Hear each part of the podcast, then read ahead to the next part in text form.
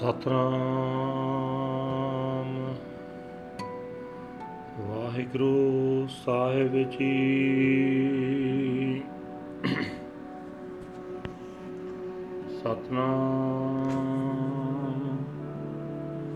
ਵਾਹਿਗੁਰੂ ਸਾਹਿਬ ਜੀ, ਸ਼ਲੋਕ। ਸੰਤ ਉਦਰਣਾ ਦਇਆਲੰ ਆਸਰੰ ਗੋਪਾਲ ਕੀਰਤਨੈ। ਨਿਰਮਲੰ ਸੰਤ ਸੰਗੇਣ, ਓਟ ਨਾਨਕ ਪਰਮੇਸ਼ਰੈ। ਸੰਤ ਉਦਰਣ, ਦਇਆਲੰ ਆਸਰੰ ਗੋਪਾਲ ਕੀਰਤਨੈ। ਨਿਰਮਲੰ ਸੰਤ ਸੰਗੇਣ, ਓਟ ਨਾਨਕ ਪਰਮੇਸ਼ਰੈ। ਚੰਦਨ ਚੰਦਨਾ ਸਰਦ ਰੁੱਤ, ਮੂਲ ਨ ਮਿਟੇ ਕਾਮ। ਸੀਤਲ ਥੀਵੈ ਨਾਨਕਾ, ਜਪੰਦੜੋ ਹਰ ਨਾਮ ਰ ਪੌੜੀ। ਚਰਨ ਕਮਲ ਕੀ ਓਟ ਉਤਰੇ ਸਗਲ ਜਨ। ਸੁਣ ਪ੍ਰਤਾਪ ਗੋਬਿੰਦ, ਨਿਰਭਉ ਭਏ ਮਨ। ਟੋਟ ਨ ਆਵੈ ਮੂਲ, ਸੰਚਿਆ ਨਾਮ ਧਨ। ਸੰਤ ਜਨਾ ਸਿਉ ਸੰਗ ਪਾਈਆਂ ਵੱਡੇ ਪੁੰਨ। ਆਠ ਪਹਿਰ ਹਰ ਧਿਆਏ, ਹਰ ਜਸ ਨਿਤ ਸੁਣ।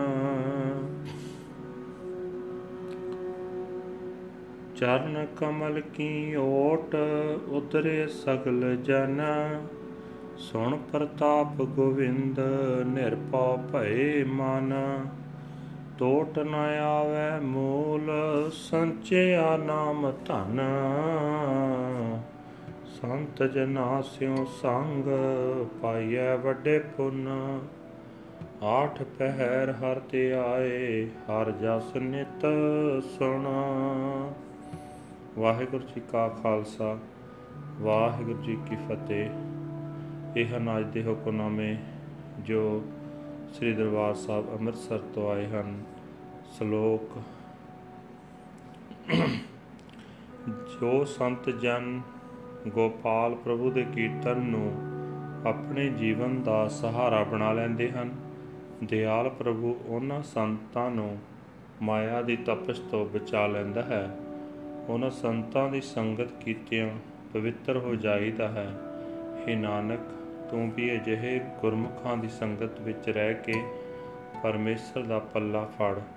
ਭਾਵੇਂ ਚੰਦਨ ਦਾ ਲੇਪ ਕੀਤਾ ਹੋਵੇ, ਚਾਹੇ ਚੰਦਰਮਾ ਦੀ ਚਾਨਣੀ ਹੋਵੇ ਤੇ ਭਾਵੇਂ ਠੰਡੀ ਰੁੱਤ ਹੋਵੇ, ਇਹਨਾਂ ਦੀ ਰਾਹੀਂ ਮਨ ਦੀ ਤਪਸ਼ ਉੱਕਾ ਹੀ ਮਿਟ ਨਹੀਂ ਸਕਦੀ।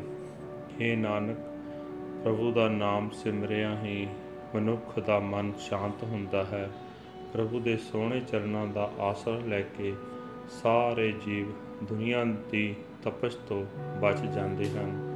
ਗੋਬਿੰਦ ਦੀ ਵਡਿਆਈ ਸੁਣ ਕੇ ਬੰਦਗੀ ਵਾਲਿਆਂ ਦੇ ਮਨ ਨਿਡਰ ਹੋ ਜਾਂਦੇ ਹਨ।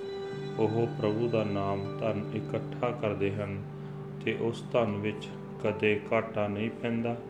ਅਜਿਹੇ ਗੁਰਮੁਖਾਂ ਦੀ ਸੰਗਤ ਬੜੇ ਭਾਗਾਂ ਨਾਲ ਮਿਲਦੀ ਹੈ। ਇਹ ਸੰਤ ਜਨ ਅਠੇ ਪਹਿਰ ਪ੍ਰਭੂ ਨੂੰ ਸਿਮਰਦੇ ਹਨ ਤੇ ਸਦਾ ਪ੍ਰਭੂ ਦਾ ਜਸ ਸੁਣਦੇ ਹਨ ਵਾਹਿਗੁਰੂ ਜੀ ਕਾ ਖਾਲਸਾ ਵਾਹਿਗੁਰੂ ਜੀ ਕੀ ਫਤਿਹ This is today hukamnama from Sri Darbar Sahib Amritsar under Salok. the merciful Lord is the savior of the saints. Their only support is to sing the kirtan of the Lord's praises. One becomes immaculate and pure by associating with the saints, O Nanak, and taking the protection of the transcendent Lord.